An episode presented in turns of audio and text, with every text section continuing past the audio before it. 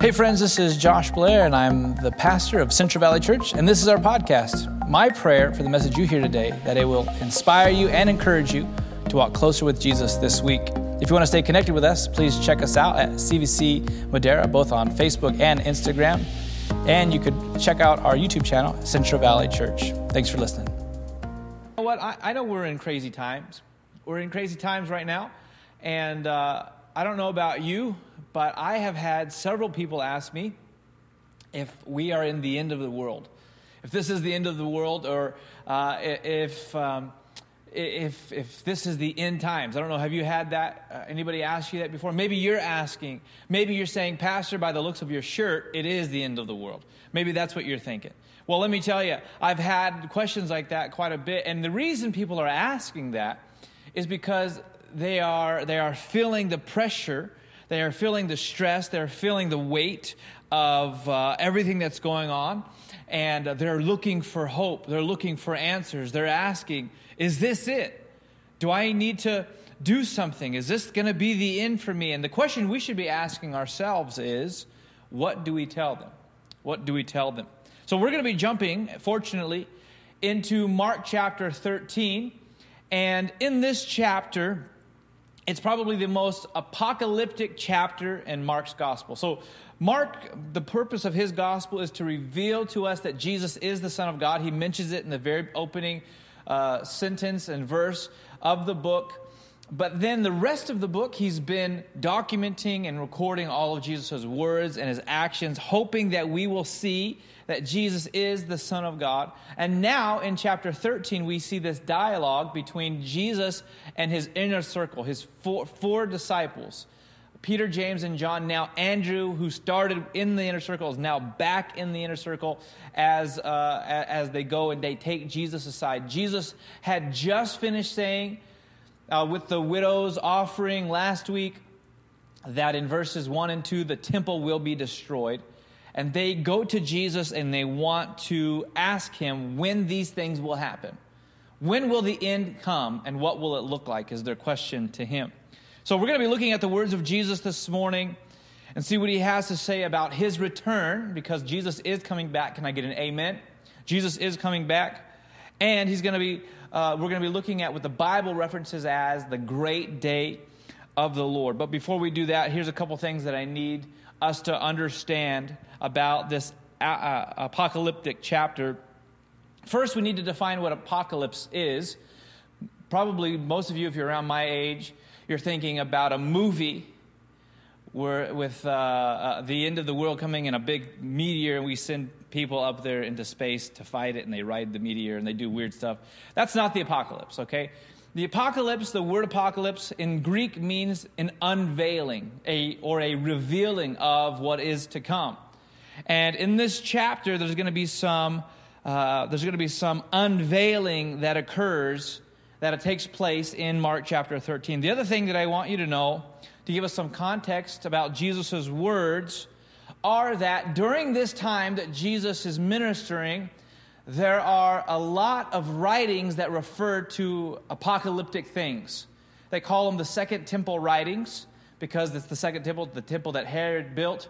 And uh, during that time, there was a lot of writing circulating about an apocalypse or an apocalyptic type literature that was circulating around. And the reason for that is because the people of God knew they were chosen by God and, and, uh, and appointed by God to be in a place of uh, authority, a place that would uh, usher in his kingdom, but they have come to the realization that they do not have the ability to make it happen in their own power. They, they have continued to be oppressed. They continue to mess things up. They continue to sin. They continue to fall into judgment. And so they understand for this to happen, for God's kingdom to come, his will to be done through us, the Jewish people, we have to understand that Jesus, that God, sorry, that God has to enter in. For the Jewish people, obviously, at that point, Jesus was not God for most of them. So they, they were looking for God to break in, looking for God to, to create an upheaval, and it was going to be called the Great Day of the Lord. You see that in Old Testament writings. And you see it in a lot of the literature and the writings that were circulating around Jesus' time. So, this is the framework that when Jesus begins to talk about in Mark chapter 13 about what will happen, the disciples are hearing this literature and these, these letters and writings circulating all around them. They're having apocalyptic thoughts about what will happen when God shows up and breaks in, and they begin to ask Jesus these questions. They, they, they are wanting to say, look, the world is so jacked up that we can't solve these problems on our own. We need God to break in to set things right again. And this unveiling day where God will defeat the evil in the world, turn the world upside down, and he'll establish his kingdom. So, as we jump in, keep that in mind. A lot of these writings that were circulating talk a lot about the Son of Man. They took it from Daniel, primarily Daniel chapter 7, where Daniel talks about the Son of Man coming. The difference between the Son of Man and Daniel, the Son of Man, in the, in the Second Temple writings that we see quite a bit, uh, are that the Son of Man in the Second Temple writings were, was there to come and bring judgment against the world and the enemies of God. And in the Daniel Son of Man uh, prophecy, the Son of Man was coming to rescue the people. So there was some contrast. So some of the people had Daniel in their minds and thinking, when is the Son of Man going to come, who is also the Son of God, that is going to bring a rescue to us? And others are thinking, when is he going to come and judge these Romans?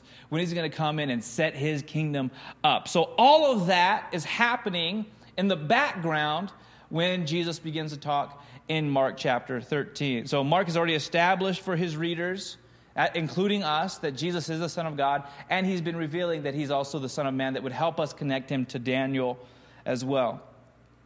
So as we begin to jump in into this, into this chapter, there are sections that I'm going to divide out that will help us understand what Jesus is saying and help us to draw out not only how it applies to us, but what we need to do about it.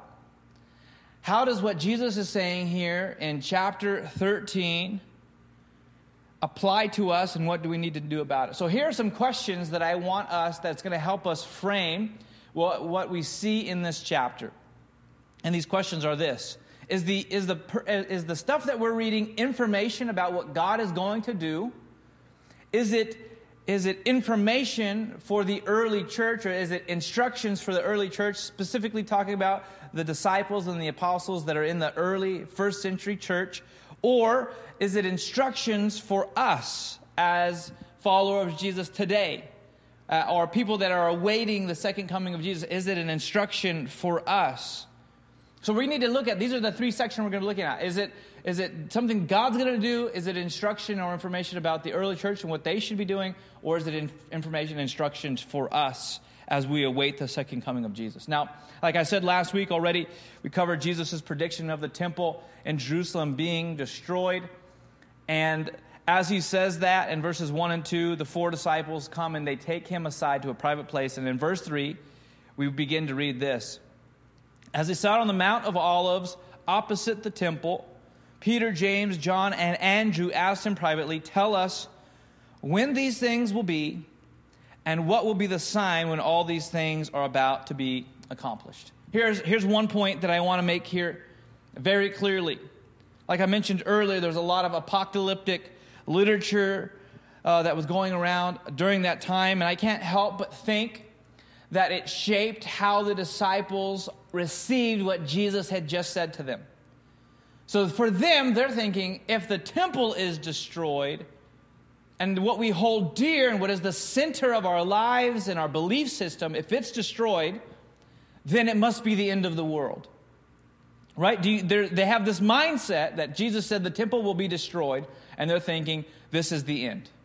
Okay? So because of all the stuff that's circulating around them and the chaos around them and the and the and they're talking to Jesus, to the Son of God, they're thinking, it's this is gonna happen. When is it gonna happen? And what is it gonna look like? We know from Mark's gospel that the disciples often got things wrong, and we can probably deduce that they're getting this wrong as well. But like the disciples, uh, for us, when we see destruction of something that we hold dear to us, how often do we think it's also the end of the world? How often do when, when, when something is near and dear to us and is being destroyed, we think this is the end? So we can relate to the disciples, right? Amen? Can you relate to the disciples? Something that you hold near and dear being destroyed, you think all is lost. This is the end of the world. So we are in that place with the disciples in this moment as well. So, verse 5, Jesus began to say to them, See that no one leads you astray. Many will come in my name, saying, I am He. I am. That's a, a, phrase that Jesus uses. He talks about Himself, I am. And when God says it, when He reveals Himself to Moses, I am who I am, the great I am, Jesus is saying, they're going to say they're God. And He says, and they will lead many astray. Why will they lead many astray? Because when catastrophe happens, when there are calamities that befall us, it is the human condition to look for a leader or a savior or a redeemer of some sort and during those times of calamity and chaos, Jesus is saying there will be some who will rise up and say, I am the one you're looking for, but don't listen to them. Don't be led astray by them. It happens. And it was happening in that time, and it happens still, where people will rise up to think that, and, and you'll put your hope and trust in them. It happens a lot with politicians. Oh, if this guy, if we can get this guy in the office, everything is going to be okay. If we can just get this guy back in the office, everything's going to be okay. How often, how often do we put our hope and trust in someone else than in Jesus alone? Jesus is saying, when things get crazy, you're going to look for a Savior. Be sure you're looking for the right one. Be sure you're looking for the great I am and not someone who says, I am He. So Jesus is trying to warn. In verse 7, he says this And when you hear of wars and rumors of wars, do not be alarmed. So he's saying you're going to you're going to see crazy stuff, you're going to hear crazy stuff, but it doesn't mean it's the end yet. He says this, this must take place, but the end is not yet. For nation will rise against nation, kingdom against kingdom. There will be earthquakes in various places. There will be famines. These are but the beginning of birth pains. What Jesus is saying here is that there's going to be a lot of horrible things that can happen to you and around you. Specifically speaking to the early Christians and the early church leaders. But those things do not mean it's the end of the world. We know that after Jesus spoke these things, there were earthquakes. There was a, a giant volcano that destroyed an entire island, Pompeo or Pompeii. I don't know the name of the island. Anybody know? What's the name of the island? No? I'm not getting any help on. There's an island, starts with a P, it gets destroyed. Earthquake, volcano erupts. If you know the answer, type it in now because it, it slipped my mind.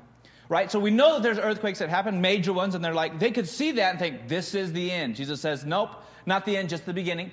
Right? He, there are huge famines that actually strike Rome later on, and within the first century, they could be thinking, this is the end. And he said, nope, just the beginning.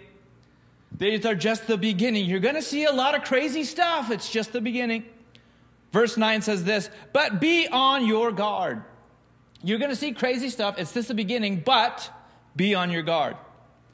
For they will deliver you over to councils and they will beat you. You will be beaten in synagogues and you will stand before governors and kings for my sake to bear witness before them. This sounds a lot to me like this is an instruction or information for the first century church, for the first century leaders. This is probably primarily just for them because I don't think that you and I in the end times will be taken and beaten in synagogues or stand before kings. So this is something that we can say, okay, Jesus is talking to them primarily about what's going to happen to them in the near future, okay? But the word that we can take from that is to be on guard. When all of this chaos is happening around us and the world that's going crazy, he says, be on guard things could get worse before they get better. Verse 10 says this And the gospel must be proclaimed to all nations. And when they bring you to trial and deliver you over, do not be anxious beforehand what you will say, but say whatever is given you in that hour, for it is not you who speak, but the Holy Spirit. There's something that I want to note here. The disciples asked Jesus, When will these things happen? And what are the signs? And notice that Jesus gives them the signs, but not the times. I want you to remember that as we continue to move through the rest of this chapter. That Jesus saying, I want you to know what it's going to look like, but I'm not going to give you specifics. Jesus kept it vague. The goal uh, of what Jesus was sharing wasn't so that they could figure it out, so that they could have an exact timeline of this is what it's going to be. Because where is the dependency on God if you have all the dates and the times already? He's saying, I'm not going to give you dates and times. I'm going to give you some signs, but I'm not going to give you the times because I want you to be what? On guard, and he says, alert. So if you know when something's going to happen, you slack until it happens. How do I know this? I'm speaking from experience, and I'll tell you in a minute. He says, at the same time, there are going to be some things that, uh, that we are, he's saying, there are going to be some things in the future, even for us today, that we need to be aware of. And there are some things in the disciples' future, but now our past, that we know when Jesus prophesied them that it did come to pass. We know that when Jesus said the temple was going to be destroyed, it happened. 40 years, less than 40 years after Jesus said those words that the temple would be destroyed, the temple was destroyed in 70 AD by the Roman Emperor Titus. We know that there were some wars. A major one is when Rome came because the Jewish people continued to revolt and revolt and rebel against Rome. So they came to squash the rebellion. So they laid the city of Jerusalem uh, on siege. They laid siege against it, locked it in, starved the people to death inside the city, and tore down the temple. He knows that there was going to be wars. And, and for the early church, early Christians, they would see this and think, this has to be the end. He says, not the end. I'm just giving you a heads up. We know that these things did happen, and we'll read about more of that in a minute. We know that the disciples of Jesus were handed over to governors, they were beaten, they were handed over to kings to testify about who Jesus is. They were put on trial for their faith. All of these things happened already in this, in this chapter that Jesus says were going to happen to the early church. They have, we know, have already happened. Verse 12 says this The brother Brother will deliver brother over to death, and father his child, and children will rise against parents and have them put to death. And you will be hated by all for my name's sake, but the one who endures to the end will be saved. So, the question that I have for us this morning is why is Jesus speaking these things to his disciples? First, that they would be aware of what is ahead of them and that they would take heart because Jesus knew it was going to happen and saying, Look, it's going to happen, but I'll be with you. It's going to happen, but you, you have to endure to the end to be saved. I want to encourage you. You're going to go through some hard things and it's going to feel like life is over and the world is ending, but stay with me and I'll be with you to the ends of the earth. But stay with me, and if you'll endure through the hardship, through the chaos, I'll be with you and you'll be saved. So he tells them this. He wants them to know, even through the hardships of life, don't give up. It might feel like the end, but it's not the end. You can take heart right now for somebody who, who maybe you're feeling like it's the end, the chaos, the confusion, all of this stuff in our world. You might be thinking, this is the end. And Jesus is saying, stick with me, endure, hold on. And if you'll be saved, stay with me. Those who endure the end will be saved. And it appears that what Jesus has said up to this point has been instructions for the early church, the early disciples, for what they were about to face. Now, this next section that we're about to read in verse 14, it can be confusing, and there's some, there's, uh, scholars disagree on this portion of, of Mark chapter 14, whether it's something that has already happened or if it's something that will happen in the future. And so we're going to read this portion of it. And Jesus uses this phrase the phrase that we're going to read about is the abomination of desolation, or the abomination that causes desolation. And he is quoting it directly from a prophecy found in the book of Daniel. Basically, it means this something or someone is going to desecrate or defile the temple of God and the sacrifices of God. And this something is going to rise up, and when it does, beware of it and flee. Right? So we see this Daniel's prophecy, when he prophesied of it, we know that it happened, it took place in 168 BC when a Greek king came in. He tried to Hellenize the Jewish people and he raised up a statue of Zeus and he stopped all the daily sacrifices to Yahweh God and said, You worship Zeus now. And this was the abomination that causes desolation in the temple. It happened, he prophesied it hundreds and hundreds of years before that point, and then it happened as a warning to the Jewish people. And then we see the revolt, the Maccabean revolt later on as they revolt against this and re- reestablish, creating space for Jesus to come. Now, Jesus is using this phrase again to highlight something very similar that will happen in the temple. Verse 14 says this But when you see the abomination of desolation standing where he ought not to be, then Mark actually steps out from addressing, uh, just telling a story to address the reader. He says this Let the reader understand. You and I are also readers of Mark's gospel. So he's now addressing us. He's addressing the initial audience that he's writing to, and we get to be a part of that as well because that's how God's word works. It, time, it goes beyond time and space, it's speaking to us directly. He says, Let the reader understand. Let those who are in Judea flee to the mountains. Let the one who is on the housetop not go down. The, the, oftentimes, to get on the roof, they would do a lot of uh, sitting on the roof. They had shade up there. They would lounge up there. And they had ladders that would be on the outside of the house to get up. They didn't have stairs inside, or in inside the homes like we do today. So he says, Don't go down when this starts happening. Don't enter the house, don't take anything out, and let the one who is in the field not turn back for his cloak. And alas, for women who are pregnant or those who are nursing infants in those days. Why? Because he's about to tell them, you gotta flee, you gotta run, you gotta get out. And nobody wants to be running while they're also trying to nurse or pregnant right? So that's a, uh, that's, a, that's a big thing. Then he also says, pray that it will not happen in winter. Who wants to run in snow? Nobody. It's going to be cold. It's going to be crazy. If you can't turn around and get your cloak, you got no jacket, you're trying to flee. He said, don't pray, pray that it doesn't happen in winter. These are all very practical things he's saying. For in those days there will be such tribulation as not had been from the beginning of the creation of, yeah, of the creation that God created until now and never will be. And if the Lord had not cut short the days, no human being would be saved. But for the sake of the elect, whom he chose, he shortened the days. And then, if anyone says to you, Look, here is the Christ, or Look, there he is, do not believe it. For false Christs and false prophets will arise and perform signs and wonders to lead astray, if possible, the elect. But be on guard.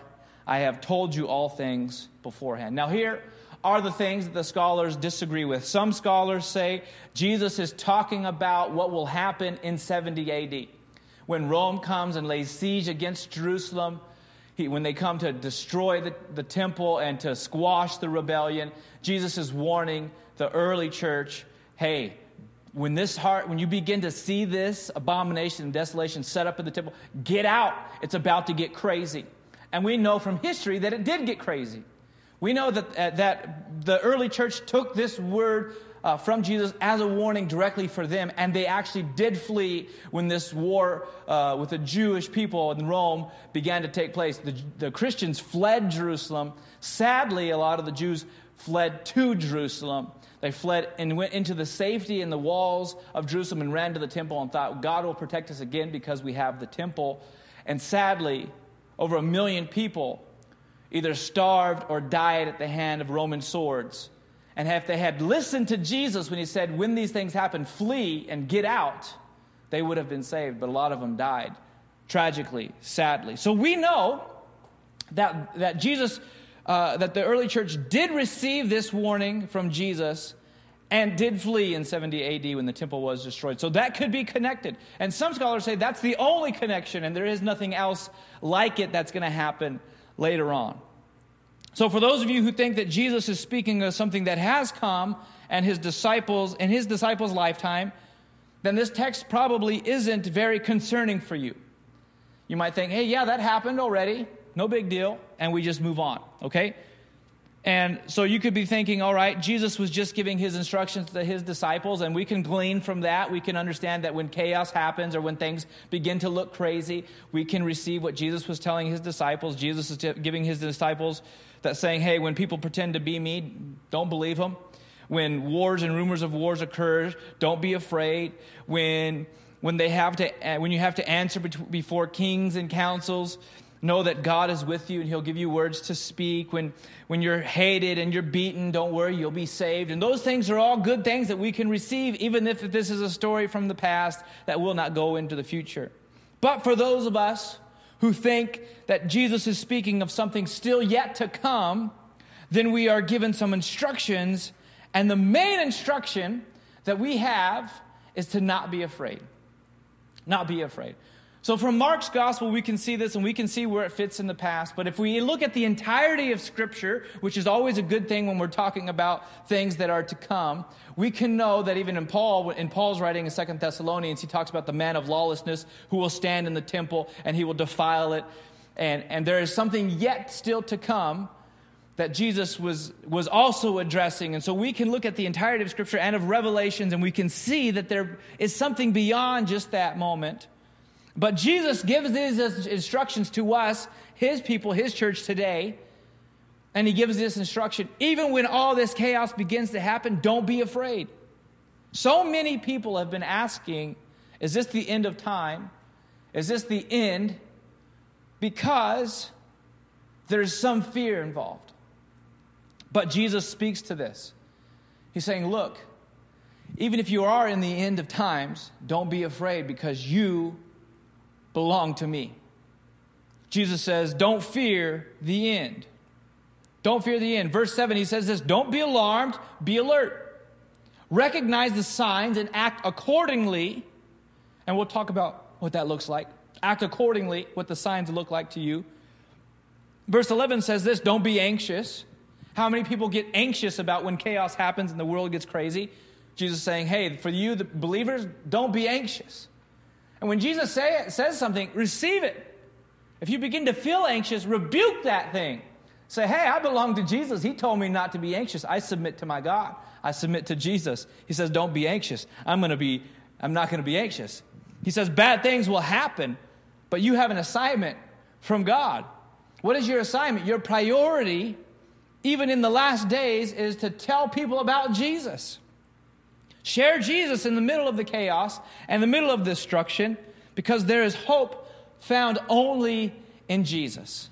And our great hope, the blessed hope, is Jesus' return for his church. So, why not more? Should we not be more excited that when we begin to see things like this, not to be scared, but to be excited? Say, Jesus, you're coming soon. Jesus comes soon. Jesus comes soon. Says verse 24, the coming of the Son of Man.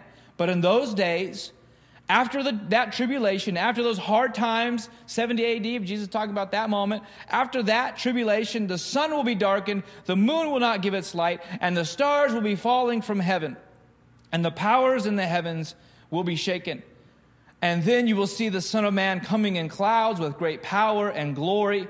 And then you, he will send out his angels and gather his elect from the four winds, from the ends of the earth to the ends of heaven. Jesus is appearing. This is what he's talking about. When these things begin to happen, recognize that I'm on my way, that I'm coming soon.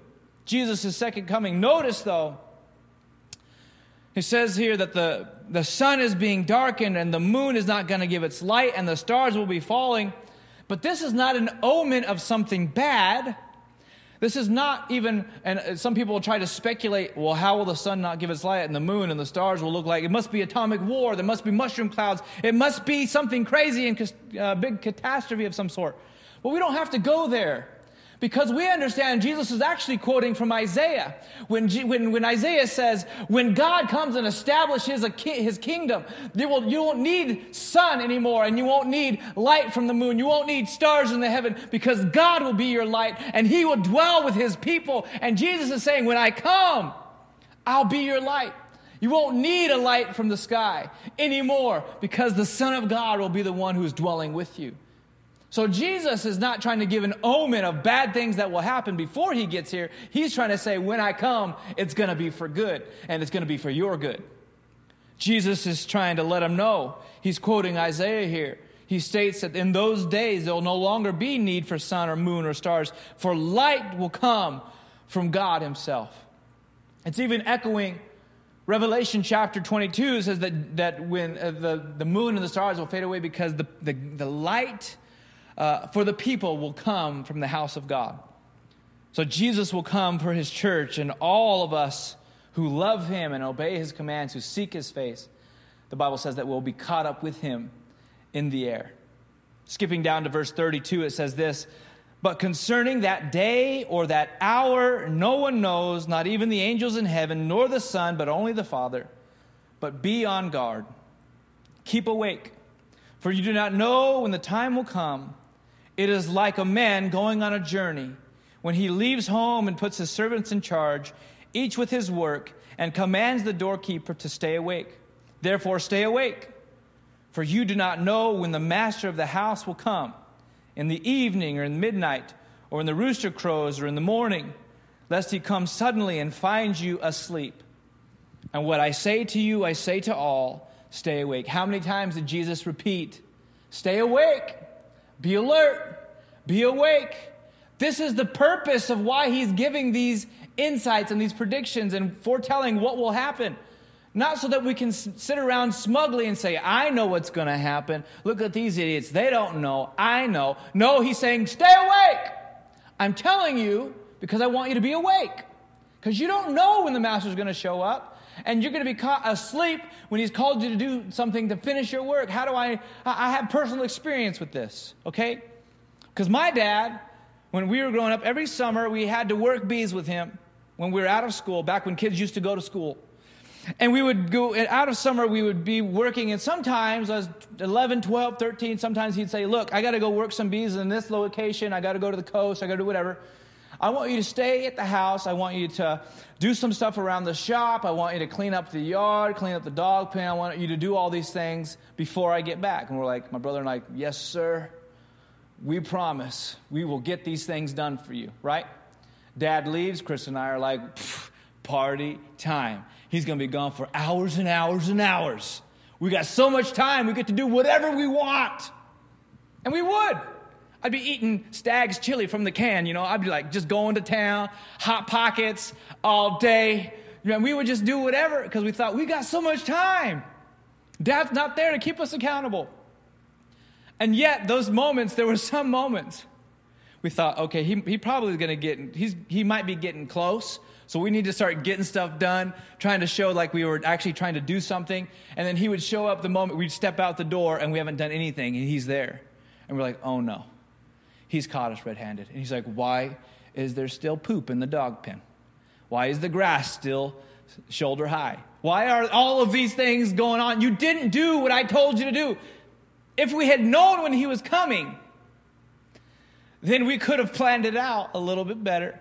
But we know we were being selfish with what we wanted to do, and we were selfish with our own time because we thought we had so much time. The reason why Jesus isn't telling us exact dates and times is because he knows human nature.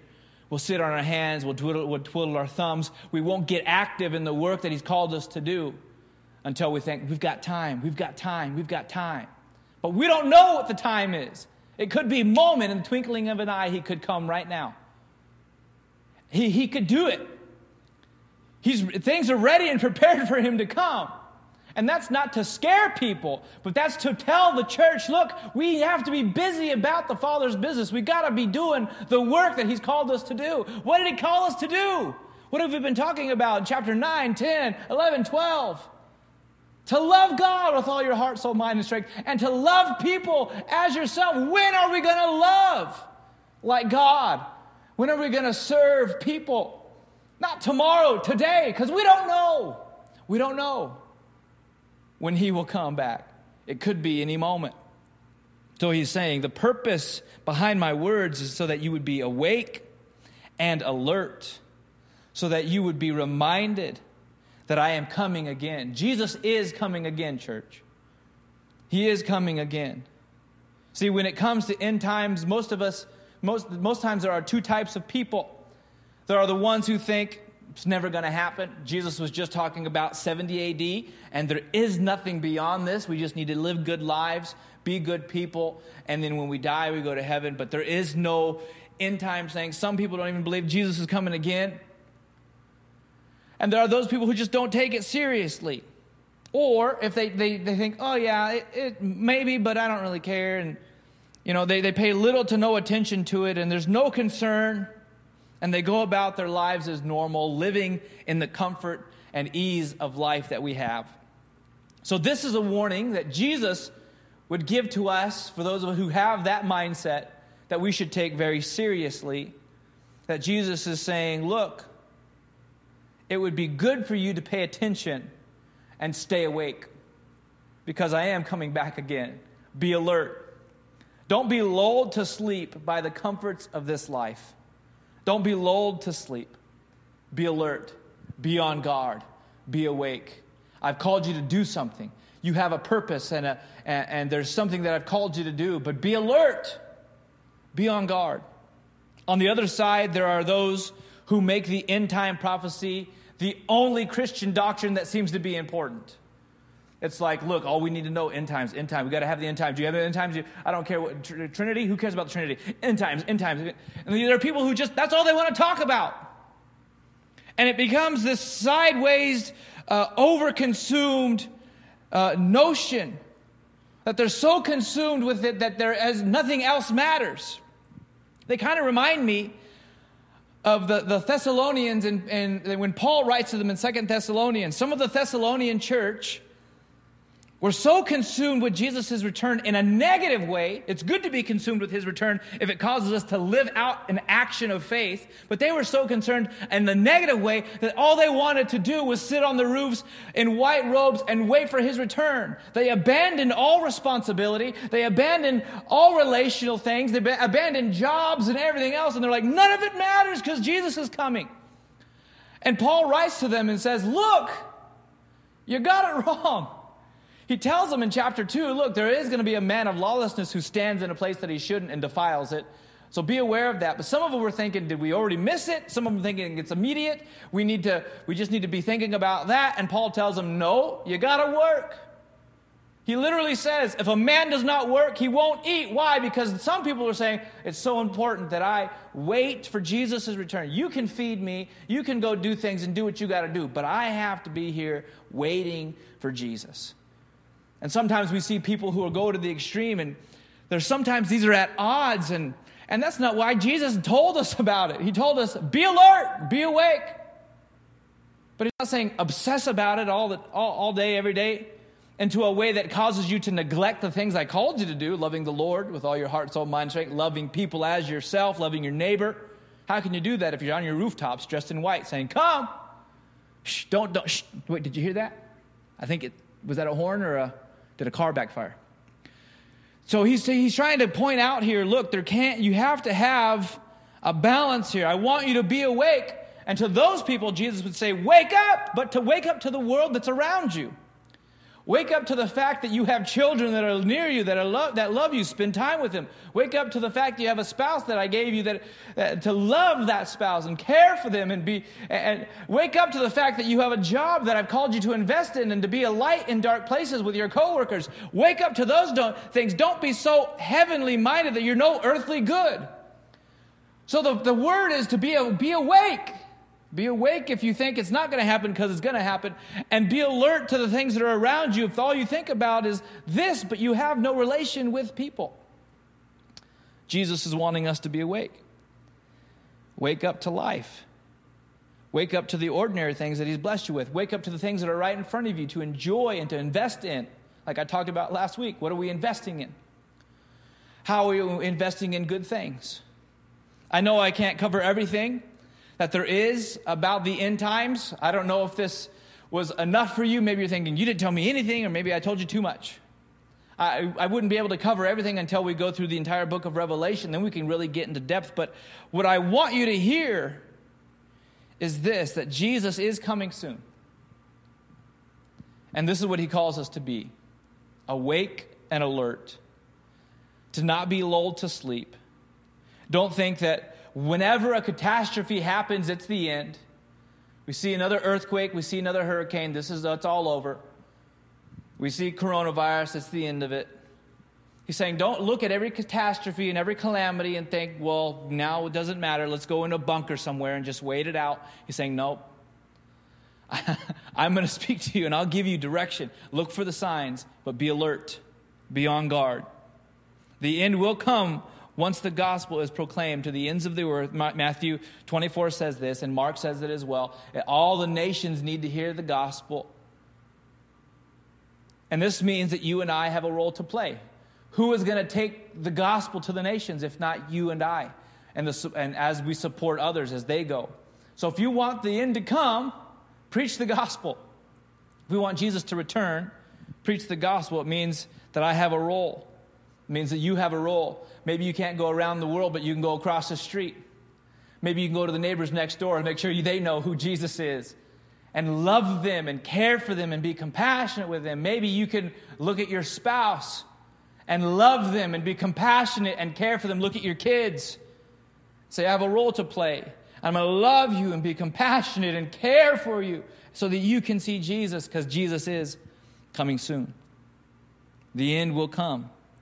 Something that I was encouraged to pray growing up is this phrase, Come quickly, Lord Jesus. I loved it. I began to pray that, and it began to shift my mindset that Jesus is going to come soon and that I have a responsibility. And I began to pray this Come quickly, Lord Jesus, because when He comes, He's going to restore and He's going to rescue. But I have a part to play in His coming. Am I sharing with Am I sharing Jesus with those that I encounter today? Because I almost hear the, the response back to me when I say, Come quickly, Lord Jesus. It's as if Jesus calls out and says, Go to the world. I say, Come quickly. He says, Go. Come quickly. He says, Go. So as we cry out, Jesus, come quickly, come rescue, come restore, come redeem, Lord. Come back for us, your church. He says, Church, go and be the light in dark places. Go and tell the world about me. Go and give hope to the hopeless. Go and mend the brokenhearted. Go and I will come. So, as followers of Jesus, you and I have a responsibility before Jesus comes. We are called to go. We aren't called to stay in fear. We aren't called to hide away or to go to some uh, secluded place or some bunker underground or run for isolation. He's called us to go, so we go. And for those of you who don't have relationship with Jesus, the end times should be troubling to you because Jesus is coming back for those who have relationship with him, who put their hope and trust in him, who say, "You are my savior, you are my God." And without him there is no hope. There is no promise of tomorrow, but with him there is life, there is hope, and there is promise found in Jesus. So I want to pray with you, those who are watching right now, those of who don't have a relationship with, with Jesus, I want to pray for you first.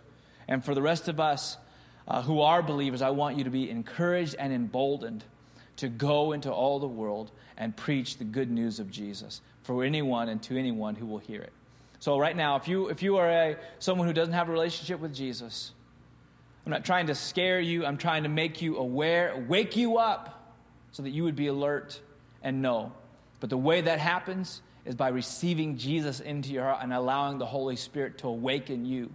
We call it being born again so that you have life in the flesh, but now Jesus wants to give you life in the spirit. You have to be born of the spirit.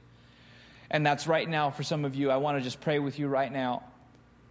If you'll repeat these words after me, say, Lord Jesus, Son of God, have mercy on me, a sinner. I believe that you are the Son of God, that you came, you died, you were buried, and you rose again for me. You conquered sin, and you conquer sin in my life. Come, Holy Spirit,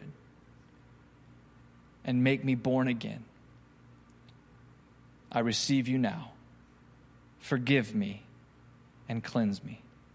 In Jesus' name, amen. If you prayed that prayer, I want you to fill out an eConnect card. There's a link there or you can give us your information uh, via the links or the, the comment sections below so that we can connect with you. I want to encourage you and help you walk this journey with Jesus. The rest of us who have a relationship with Jesus, I want to pray a prayer of boldness and strength as you see more and more chaos around you. Don't be fearful, be alert. Don't be afraid, stand firm. When Jesus comes back, he's not going to find me hiding in a corner. He's going to see me standing strong on the word. And I want that for you as well. Proclaiming who Jesus is in your life. If you love somebody, you tell others about them. If you love Jesus, you tell them about him. And let's, let's, I just want to pray for you right now that God would give you boldness and strength wherever you're watching right now. So, would you stretch your hands towards the screen, wherever you're watching? on whatever device you're watching with, and let's pray together. I pray, Holy Spirit, right now, supernatural strength and boldness and courage. God, in the midst of this chaos, in the midst of the confusion, sickness, calamities, God, stuff that's going on in the world, things that are things that are just chaotic all around us, God, I pray that we would be bold and strong and courageous, that we would stand firm in the truth and recognize our place in your return. God, would you strengthen your church in this hour? Strengthen us, God, by the power of your Holy Spirit. Embolden us now. God, we receive it now. We receive it. And I pray, Jesus, that you would strengthen your church, strengthen their resolve, strengthen their determination, strengthen their heart and purpose and passion for you. God, as we see you draw even closer, we love you, Lord, and we praise you. God, let it be done in this hour. We thank you. In Jesus' name, amen. Amen. Amen. Church, I love you. I, am so excited for us. Make sure that you join us next week. We jump into Mark chapter 14. It gets good and even better. And so I love you so much. God bless. Thanks for listening to this message. To hear more messages like this one, be sure to subscribe and check out our podcast channel to hear past episodes. If you like what you're hearing, be sure to rate it and share it with your friends. It helps us out a lot. If you're interested in supporting the ministry of Central Valley Church, go to cvcmadera.churchcenter.com for more information. We love you.